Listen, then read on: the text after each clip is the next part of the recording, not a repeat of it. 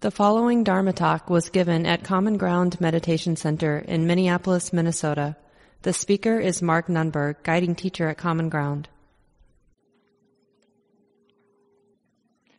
So people probably noticed Dharma Core is here tonight in the community room, so we want to make sure if you go out into the hall to keep it quiet in case they're sitting or doing some quiet activity. And they're here every other week on Monday nights. So next week we'll have small groups when they're not here so we can spread out. But I'll put aside more time for conversation today. Feel free if you have questions while I'm talking to raise them. And I thought what would be useful tonight is in light of this study we've undertaken to wake up to the body as it actually is, and to look at really diverse teachings the Buddha has about being awake to the body or using the body as a place for investigation. I thought it'd be useful to understand that the mind, uh, the mind's relationship to the body or the way we use the body in terms of practice is twofold. One, the body is, can be, if we train that way, the ground for concentration or the stability of awareness. And uh, the Buddha talks about this quite a bit in the discourses how awareness, continuity of awareness of the body, can be used to train the mind to be really bright and clear. And um, it's pretty remarkable to the what degree the body can um, be developed in that way. And then the other related reason we use awareness of the body is to have insight, to understand the nature of things. And of course, you know, in our experience, it's always an object being known. So in this case, this course, the body is being known. And uh, we're interested in getting to know the mind it doesn't matter if the mind is knowing the body or knowing something else. This is how we get to know the mind. And in particular, how we get to know the mind that suffers and the mind that's free from suffering. So, awareness of the body is the vehicle, or can be a vehicle, to understand how it is this heart gets all bound up and how it is our heart mind is free at times. And of course, there are other avenues or ways to sort of undertake the study. And of course, in daily life, we're using whatever shows up. But as a particular training, the body will give us, teach us everything we need to learn. There is nothing we can't learn in terms of being a happy, free, loving, wise human being that we can't use in the context of being aware of the body, waking up to the body. It's not like there's a different mind, right? The mind that knows the body is the mind. It's not like some part of the mind isn't there when the mind is knowing the body. Whatever this is, whatever conditioning, it's going to show up in being aware of the in breath or being aware of the body sitting or being aware of walking or whatever we do. So um, I'm going to read a little bit from this sutta, this discourse, mindfulness immersed in the body. It's different than the four foundations of mindfulness, which I read a little bit from last week. And I sent out uh, today in an email, and it's also up on our webpage, buddhiststudies.common And remember, you can always find all the recordings. I don't think the talk from last week is up there yet, but it will be up soon. So you can find the talks, you can find all of the uh, study materials up there. You can find the archives from the 2010 course in Mindfulness of the Body and all the talks given during that eight week class. And you can find the archive of all the emails sent. And that archive is off to the right, and it just says something like email archive, and you click on that and you get all the emails. And again, that's buddhiststudies.commongroundmeditation.org. So even if you're not on the email list, which everybody hopefully is now, you can always go to the web page and get everything that all the special people who are on the email list get. And this particular discourse is in the study guide that uh, um, Bhikkhu um, has that I sent the link out today and that's on the web page. And that, it's quite thick. One of the things in that collection of study materials is this discourse in case you want to take a look at it at some point. I won't read the whole thing, but I'll read part of it. And part of it's very familiar because you've heard the mindfulness of breathing instructions before, but I'm just going to read them again. So, this first part of mindfulness of body involves this mindfulness of breathing practice. So, the Buddha says here breathing in long, one discerns I'm breathing in long. Or breathing out long, one discerns I'm breathing out long. Or breathing in short, one discerns I'm breathing in short. Or breathing out short, one discerns I'm breathing out short. One trains oneself, I will breathe in, sensitive to the entire body. One trains oneself, I will breathe out, sensitive to the entire body. One trains oneself, I will breathe in, calming bodily fabrications. I take this to mean we're calming, we're on purpose, we're intending, right? There's a, we're bringing an intention to the mind that the way the mind is relating to body, body sensations, that that relationship is not agitated. It's not demanding, it's not controlling, it's allowing, it's forgiving, it's kind, it's patient, it's interested. So that's the calming of bodily fabrications, like what arises in the mind knowing the body. Those are the fabrications, the ideas I have. Like, this isn't the body I want to feel.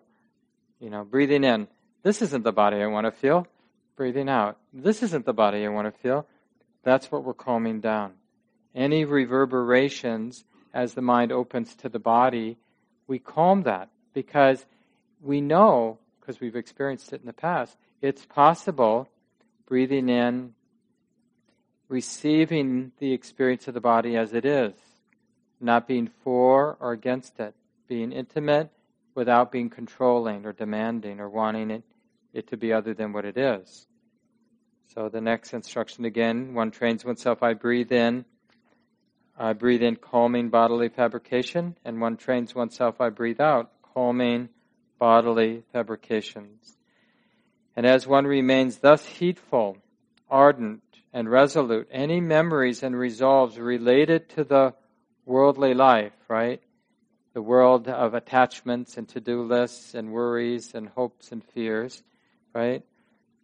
Any memories and resolves related to the world are abandoned and with their abandoning, the mind gathers and settles inwardly, grows unified, centered. This is how a practitioner develops mindfulness immersed in the body. Right? So one trains oneself, I will breathe out calming bodily fabrications, breathing in calming bodily fabrications, and as one remains thus heedful, ardent, resolute, right? Resolute means we know for this period of time, I don't need, I may out of habit think about something, worry about something, plan something, but I won't do it intentionally because I know it's okay for this amount of time not to pick up the world of this and that, future, past, what I need to do, what I should have done.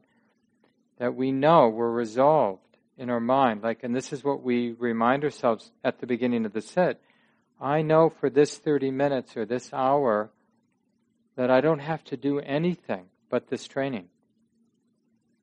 And you might actually want to be specific, like not assume you have that resolve. Actually, set that resolve at the beginning of a sit. For this period of time, I don't really need to figure anything out. It's not wrong to set aside time to figure things out in your life. That's a good thing to do. But that's not your meditation practice. That's something else. That's setting aside some time to think deeply about things in your life that need some deep thought. But not doing your meditation. So we resolve that I don't have to do that at this time. So then when we do catch ourselves doing that, because it's a habit, then we can say, honey, not now. We decided not to do that now. So let's come back, breathing in, sensitive to the body, breathing out, sensitive to the body. And with their abandoning, one's mind gathers and settles inwardly, grows unified and centered. This is how a practitioner develops mindfulness immersed in the body. And then in this, the Buddha goes on to talk about these other ways of practicing the, the four postures, daily activities, breaking down, deconstructing the body into parts, into the four elements, the decomposition of the body or the um, falling apart of the body when it dies. And we'll cover these in the weeks ahead. And then for all of these, he talks about the jhanas. So this deeper absorption, right? Because when the, the technical definition of the jhanas, it's sort of a little bit of a cultish thing because everybody wants the jhanas because there's a lot of healing uh, in the mind when the mind gets that quiet. But the technical definition, and so you can use this in terms of uh, understanding how this training is developing for you in any given sit, is how many of the hindrances are present and with what strength are they there in the mind? How much greed is there active right now in the mind? How much aversion? How much doubt? How much is my mind under the influence of dullness or restlessness right now? Because the definition of these moving toward these deeper states of concentration is when the hindrances aren't present. So there, the mind bright, steady, continuous, the awareness continuous, and there in that bright, steady, continuous awareness, there's no greed that can be discerned. There's no aversion that can be discerned. There's no dullness or restlessness. The mind isn't doubting. Oh,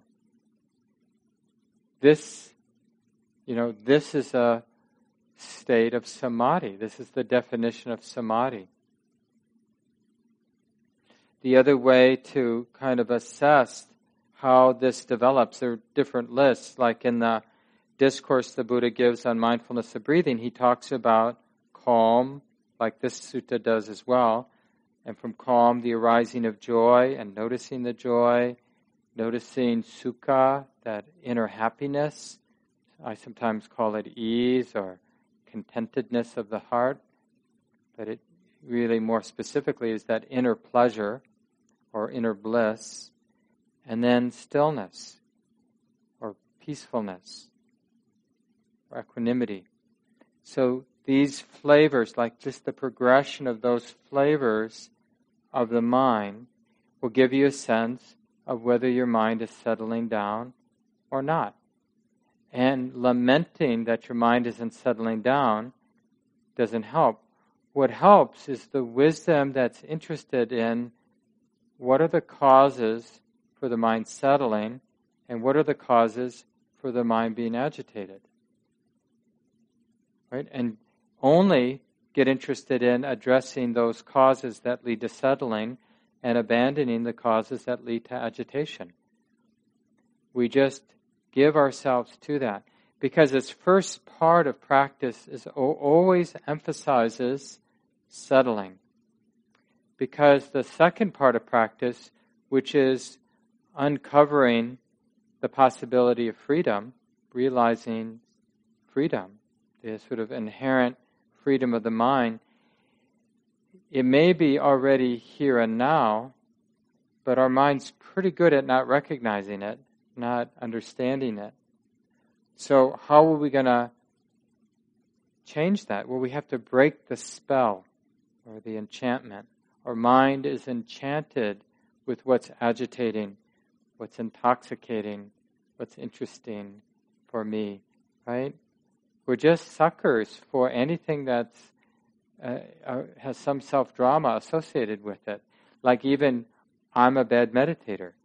It just seems so relevant to sort of take that theme up, or I'm a good meditator, but to take up some evaluative theme, like being good or bad, that just seems interesting. But that doesn't lead to the development of the mind, the calming of the mind, the stabilizing the mind, or the arising of insight. It leads to stress and suffering, wondering whether we're a good meditator or not, wondering if we're better than other people who've been practicing as long as I have, you know, or am I behind, behind the curve? And then what's the reason that I'm behind the curve? You know, and we think about it. Well, this happened to me. If this hadn't happened to me, if I didn't have this disability or this, then I probably would be ahead of the curve because I try harder than most people. And this, it doesn't end, you know, the kind of self stories we have about even our practice, let alone the stories we have about everything else. There really isn't an end to them. So, a good definition of wisdom is wisdom is always interested in the causes for real happiness and the causes for real suffering. And it goes to work, abandoning the causes for actual suffering and setting in motion the causes for real happiness. Right? Wisdom is totally pragmatic in this way. So after he talks about the four jhanas, the deeper states of concentration that come when the mind abandons using the awareness of the body or awareness of the breath or loving kindness, the feeling of loving kindness, or any number of other meditative themes, by giving the mind, the heart giving itself to those themes so fully, in such a, a pure way, then the hindrances are abandoned and deeper states of concentration arise. And in these deeper states of concentration, the mind experiences a, a, kind of temporary freedom from suffering. Because, not because the mind is really free from suffering, but the habit of suffering is deeply suppressed when there's a deep state of concentration. And as soon as that concentration goes away, the habits of worrying and comparing and you know all the different ways our mind gets in stressful states, that will reemerge. So that's why concentration is really useful, but not an end in itself. So what we do is we get the deeper states, and then we use the stability to investigate. But let me just finish what the Buddha says, because he's talking about how uh, the sort of resilience of that kind of concentration. It's a section called Fullness of Mind. Practitioners, whoever develops and pursues mindfulness immersed in the body encompasses whatever skillful qualities are on the side of clear knowing. Just as whoever pervades the great ocean with one's awareness encompasses whatever rivulets flow down into the ocean, in the same way, whoever develops and pursues mindfulness immersed in the body encompasses whatever skillful qualities are on the side of clear knowing. Right? So when we're when we've abandoned the hindrances, then the, basically the Buddha is saying when you put aside greed, anger, dullness, restlessness, and doubt, then the seven factors of awakening are there, or whatever list of wholesome qualities you want to bring to mind. But the seven factors, for those who don't know it, know them are mindfulness, energy, investigation, joy, tranquility, concentration, and equanimity. So it's like you can be interested in developing these wholesome factors or interested in abandoning the unwholesome factors.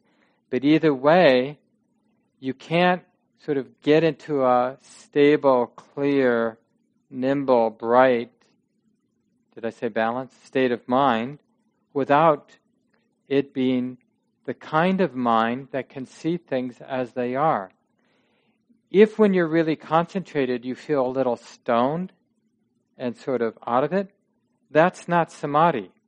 That's like a trance state. It may be very still, it may be very calm, but if it's not the mind that can that is bright and wieldy and nimble and does what it's told to do, like if it if you if the mind has a wholesome thought, like is there equanimity, that bright mind of samadhi sees the equanimity.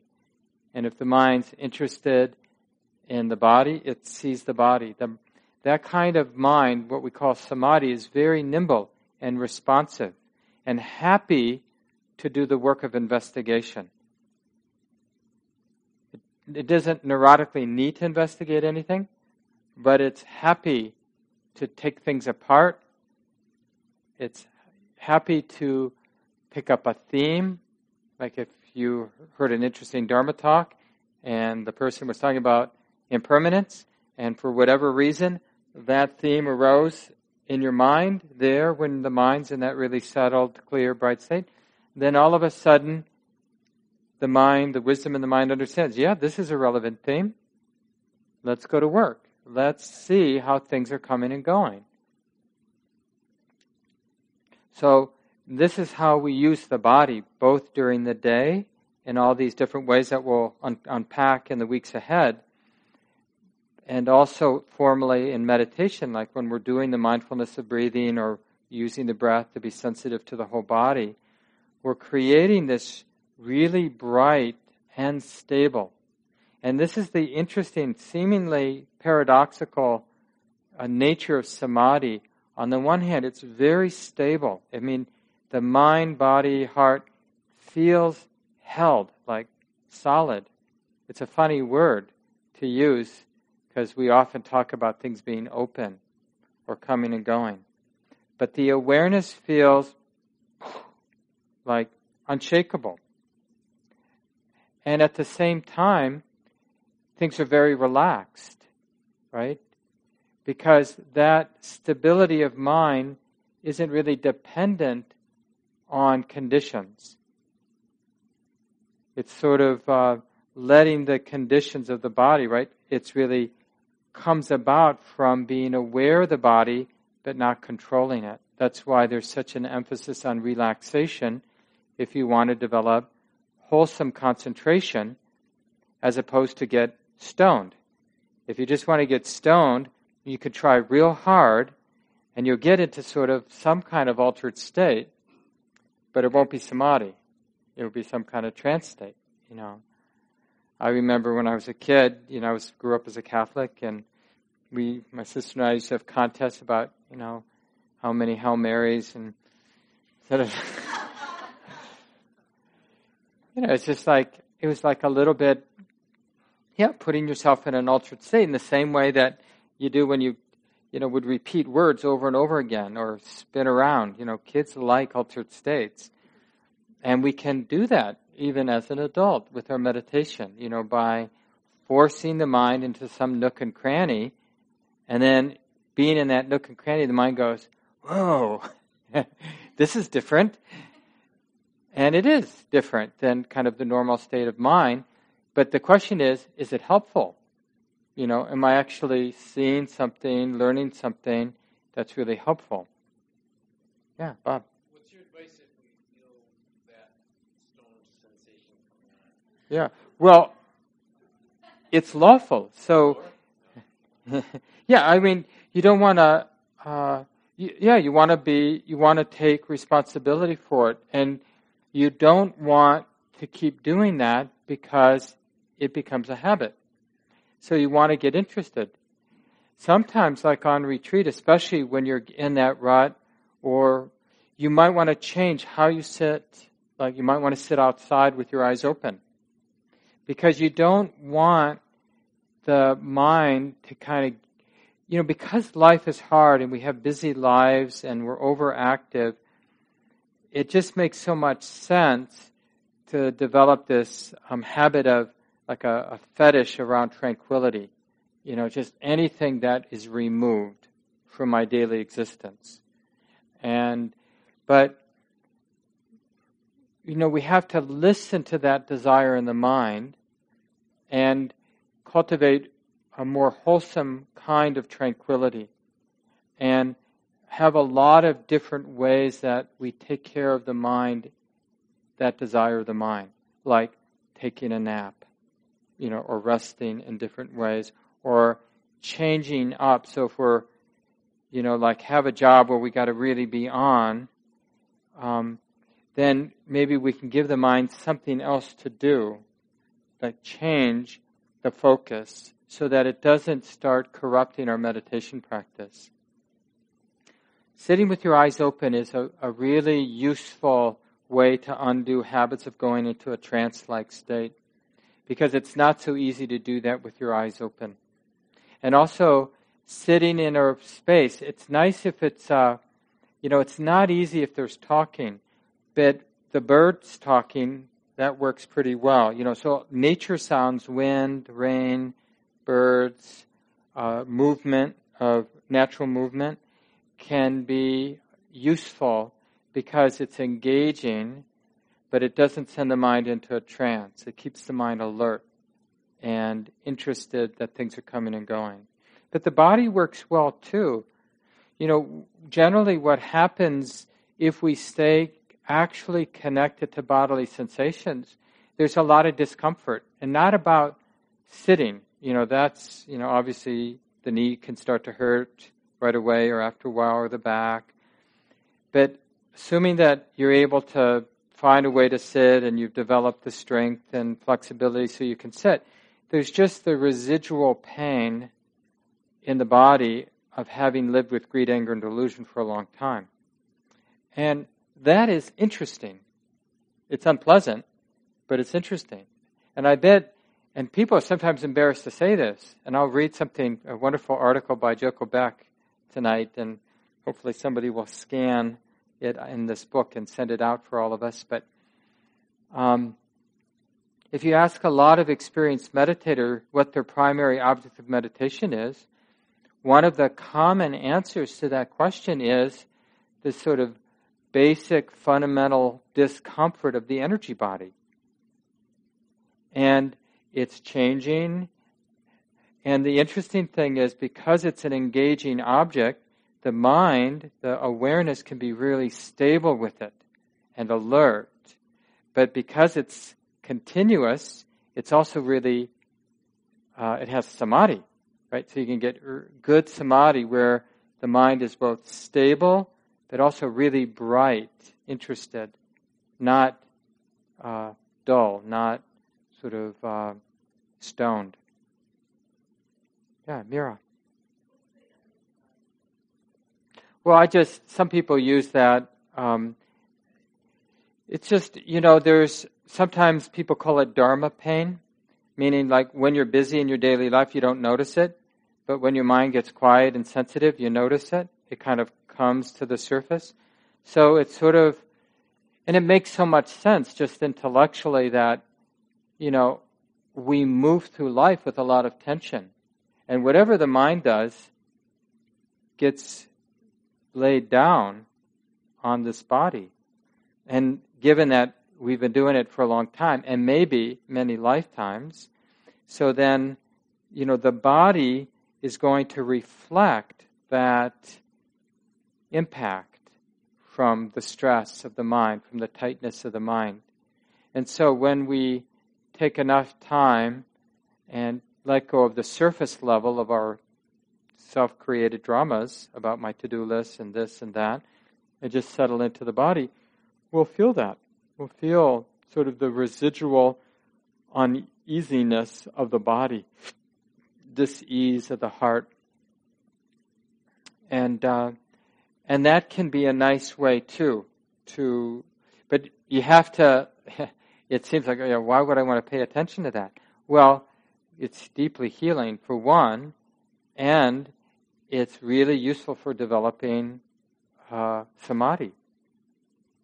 And you can have uh, a lot of, like a really long sit, and even though in a way it's unpleasant, but the stability with it is pleasant.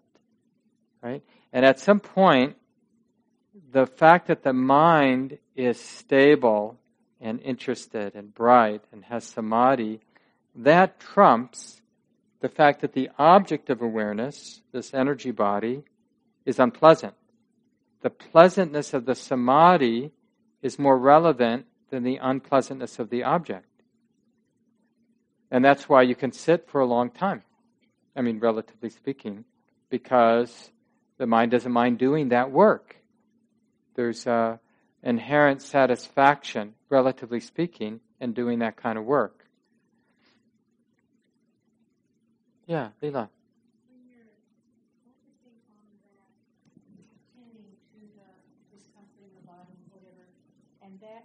triggers a story. He's got the oh, mic. Yes, yes, sorry. When you're focused on the body, the discomfort in the energy body, sitting, and that triggers a story. You know, Vajrayana yoga teaches that you should go with the story and get rid of all those negative feelings and so forth. Isn't that something separate? Or should you stay only with the sensations in the body? Right, but the sensations of the body, like you I mean, say, yeah, a lot of mental activity will arise around it, and that mental activity can either uh, be a cause for distraction or can help illuminate what is here and now.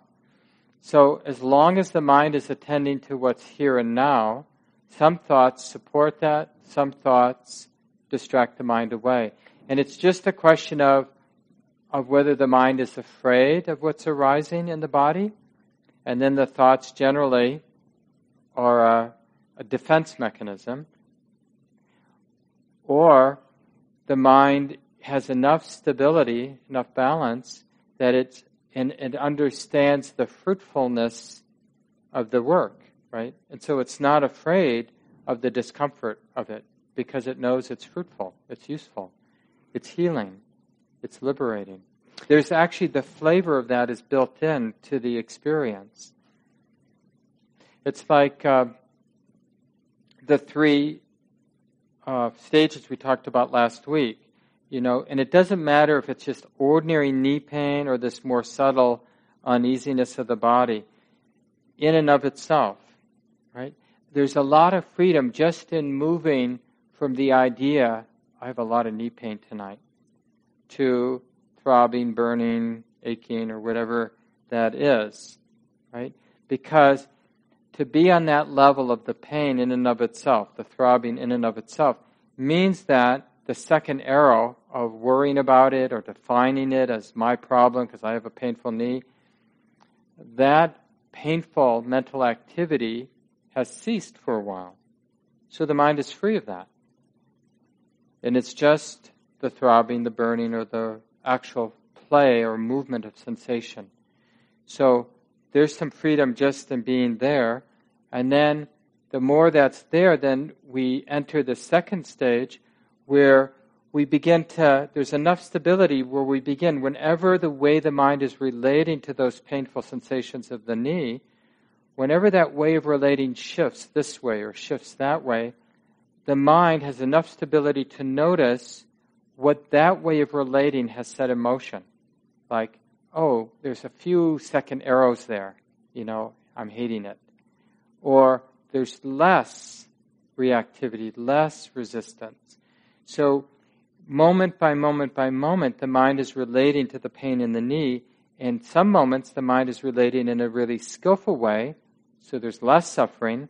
And in other moments, the mind is relating in less of a skillful way, more of a sense of self and it's more stress. So the second stage, the mind is really getting, and that's how you kind of get a sense of the different thoughts.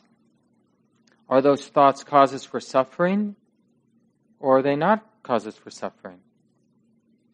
And what does the mind do with those thoughts? Is that a cause for suffering or not? Right? Because that's that second stage.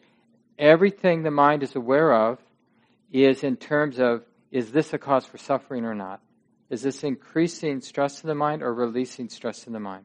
Right? Because that's the stage where the mind is able to observe what comes and goes or how things are unfolding lawfully. And when we're aware of things unfolding lawfully, the most in, important or relevant thing is is stress unfolding, you know, now in this moment? Is it getting worse or better? Because of all the lawful unfoldings, that's the thing that's most interesting to the mind. Am I digging a hole deeper? Or am I crawling out and seeing the light of day? And then the last is to is a kind of more radical abandoning of any uh, of even being the practitioner so of any doing whatsoever and experiencing the freedom of that. Like, as I understand better and better what's skillful and what's not skillful, the mind is led in the direction of a more full and complete release. But we don't, that move can't come from this egocentric point of view. The ego can't decide to put it all down. It doesn't happen that way because that will always be an activity, an egocentric activity. So the way that letting go happens is getting to this first, getting to the place where we're seeing things in and of themselves, and then in that stable place, observing what makes things worse and what makes things better. And that the natural evolution of that is the putting down of whatever needs to be put down. Because we've got this barometer what binds up the mind, what releases the mind. And that will lead to the full unbinding, the letting go. Yeah. Somebody else had a hand up. Charlie?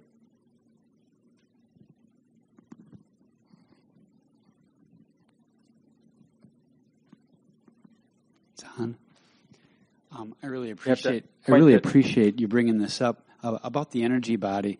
Um, you know, I've been I've practiced so many different ways that I have real awareness of my you know emotions, the difference between that and the sensations, and then the energy body too. It was to the point where I thought that I, I, thought that I was like almost possessed years ago, and it was it was my emotions I was trying to escape from, and my sensations. And now that I've really have the understanding that I'm just trying to be with them. And there's a lot there. There's this reservoir that's there that I'm that I'm processing over time. And so, the way that you just put that, um, which is okay, so I've experienced that. That's what I've been working on. Is just that where um, I'm feeling my energy body and it's uncomfortable, and I don't want to be in my own body and just like watching that.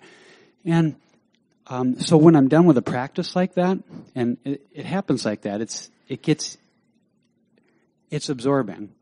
And then there's an ease. And the ease is also not running from it anymore. And so what I'm aware of is, is that I'm constantly running either through medication or avoidance in my life.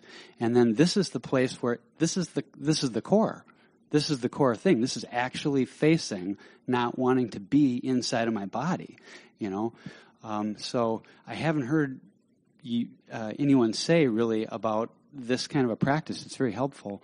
Um, and also the way that you addressed it is useful in a different way, and that's because um, one of the things that I do that's unskillful is I go, well, geez, I shouldn't be focusing on this pain so much, you know, uh, or this thing that, that feels so painful, you know, but yet the net result at the end of the meditation is, is, is that for the rest of that day, man, I'm light.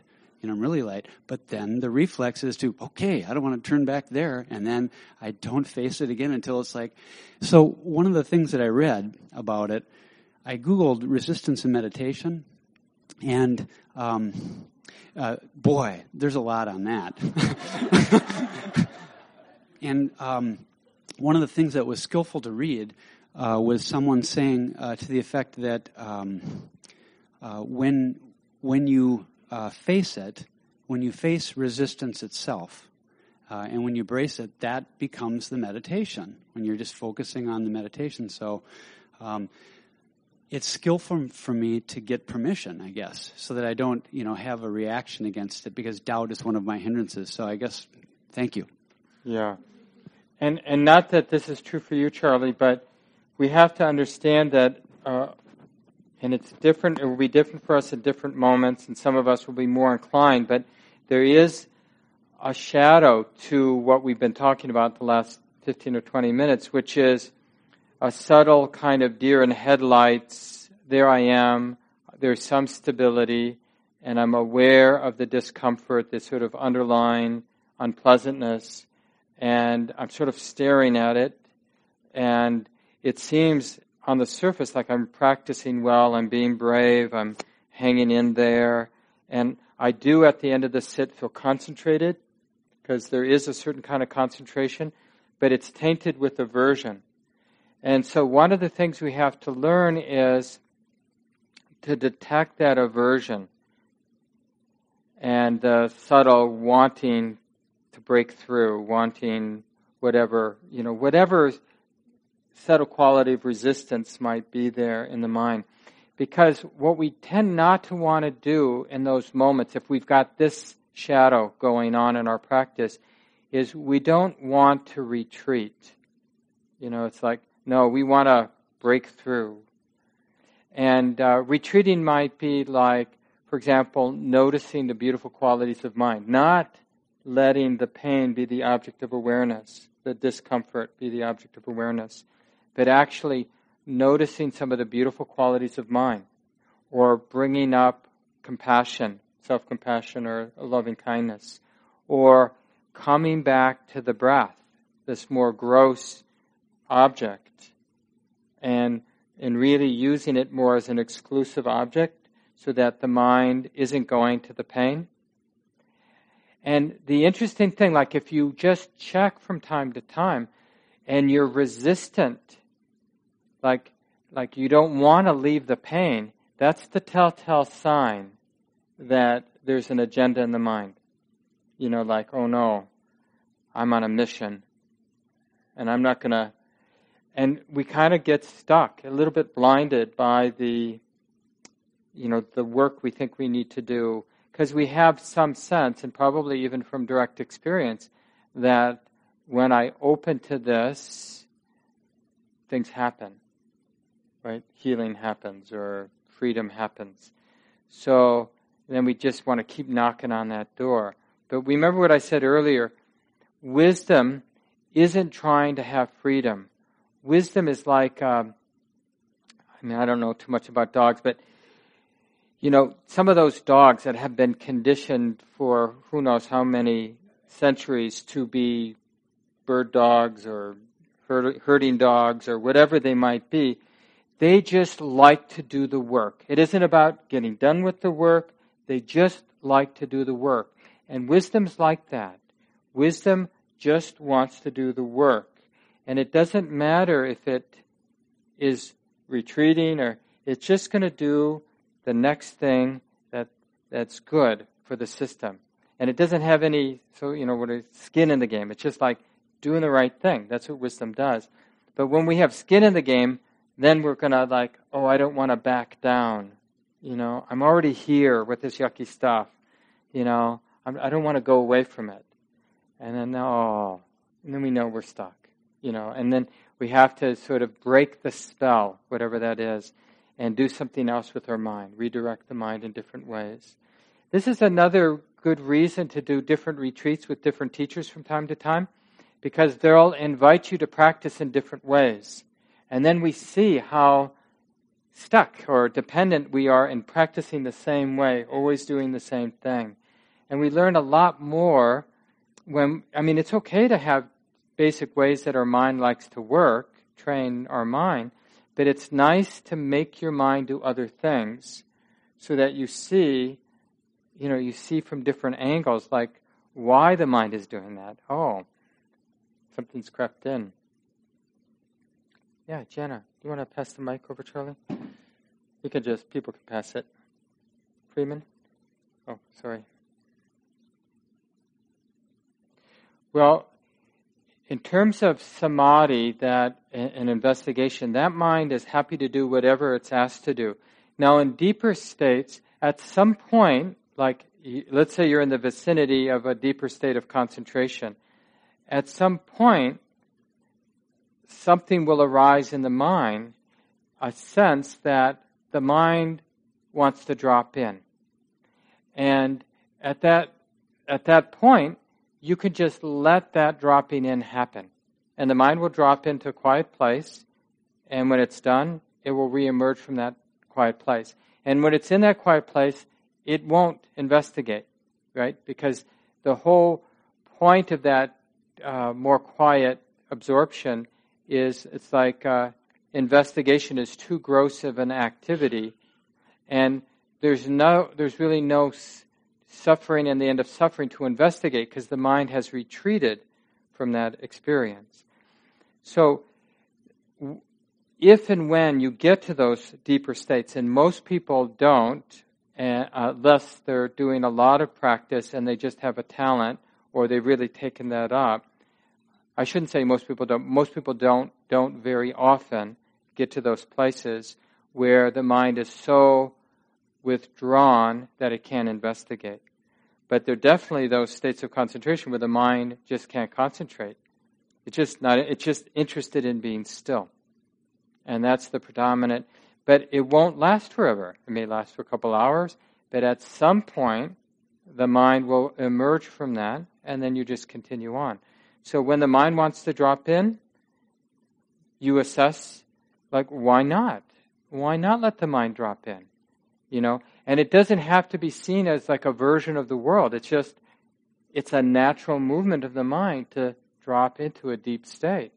So that's the mo- that's the appropriate way to relate to the jhanas. Cultivate enough concentration that the hindrances have receded and go to work at investigating. And that investigation will sustain the concentration.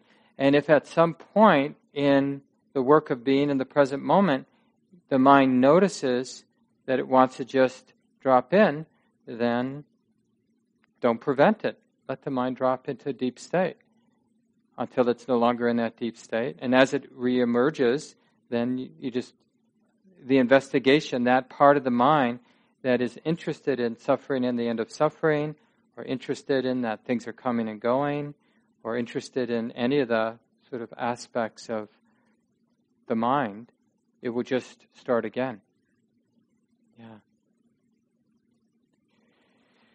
So we have about 10 minutes left. So we've covered a lot of the territory that I wanted to cover tonight. Um, so there's when when you're doing your practice, just keep in mind, and again they're going to overlap, but initially we want to emphasize creating stability, so that there is a sense, a very real sense that it's not obscure of solidity or steadiness or stableness in the mind, and often reflected in the body, like the body's content not to move much.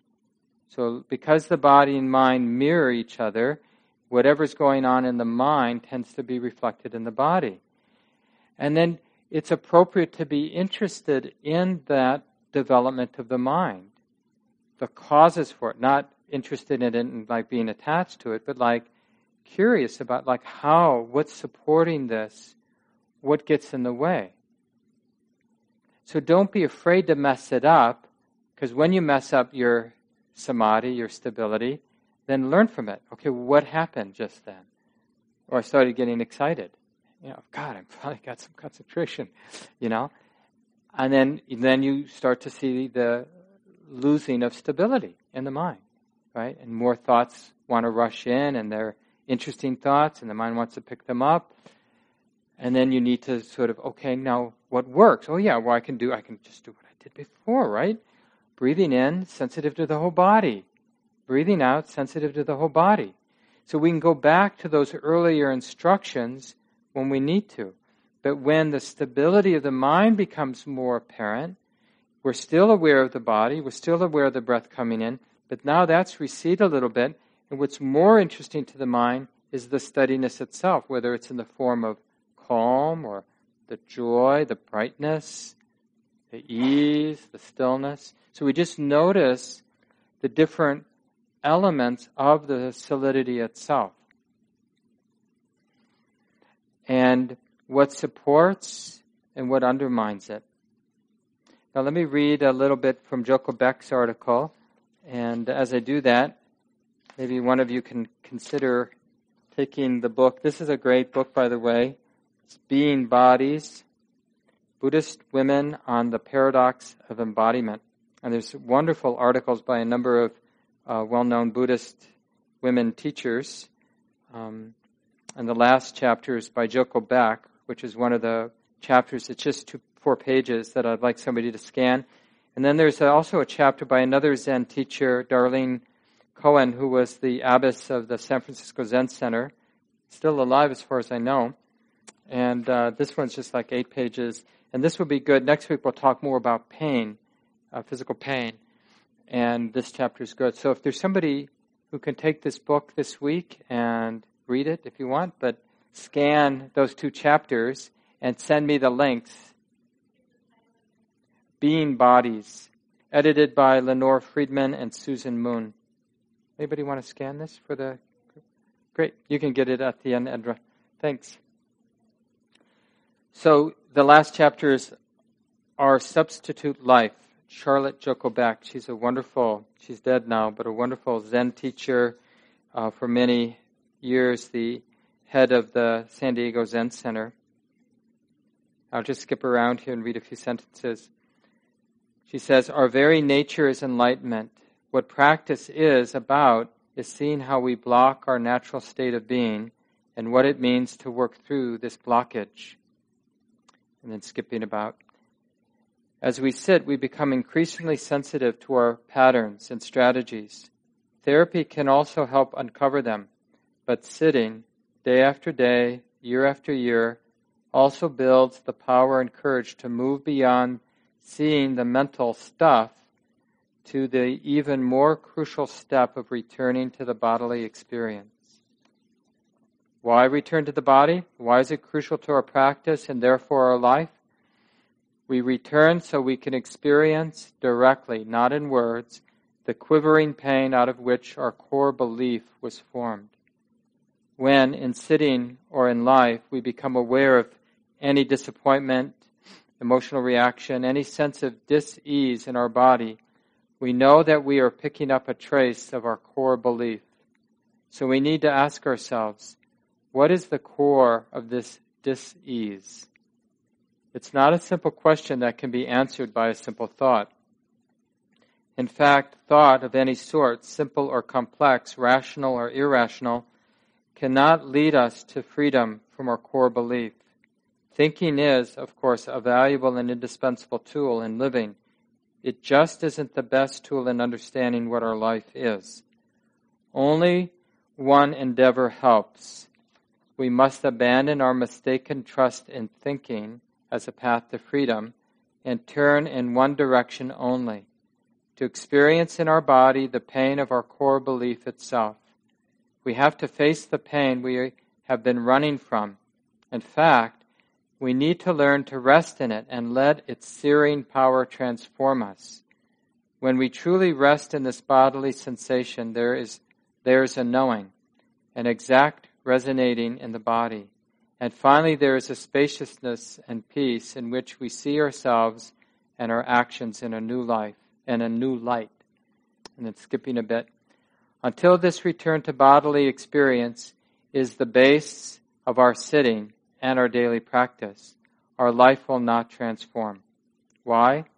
Until our core belief is experienced directly in the body, even if mentally we understand it, it will continue to run our lives.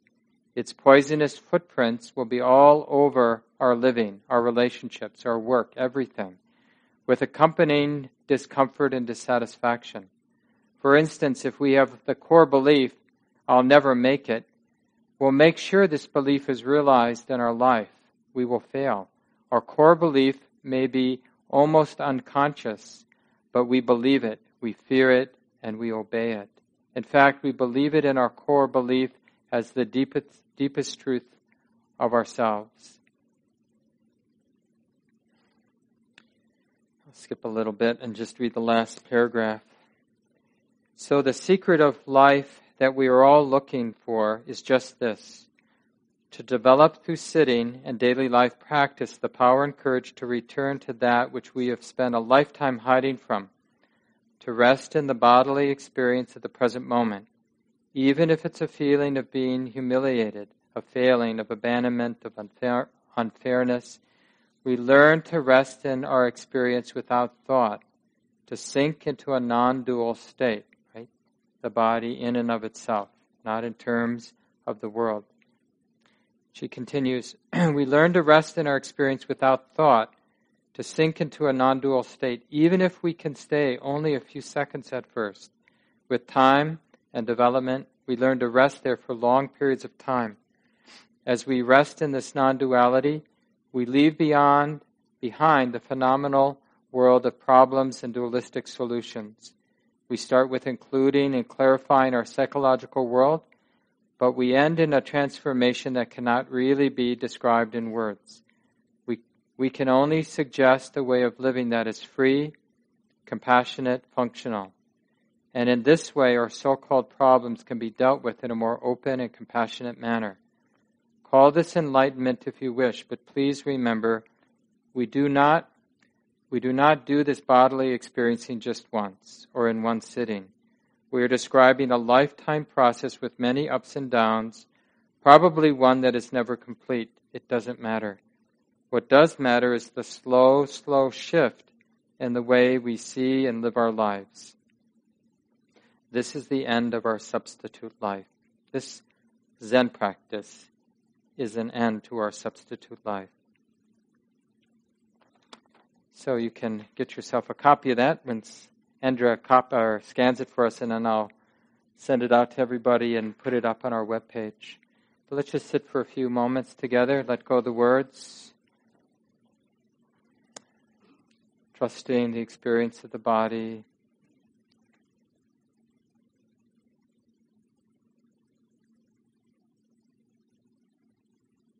In and of itself.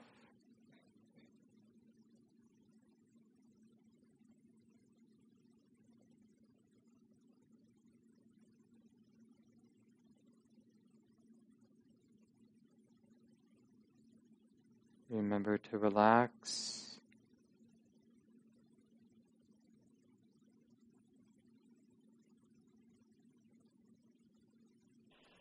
This talk, like all programs at Common Ground, is offered freely in the spirit of generosity.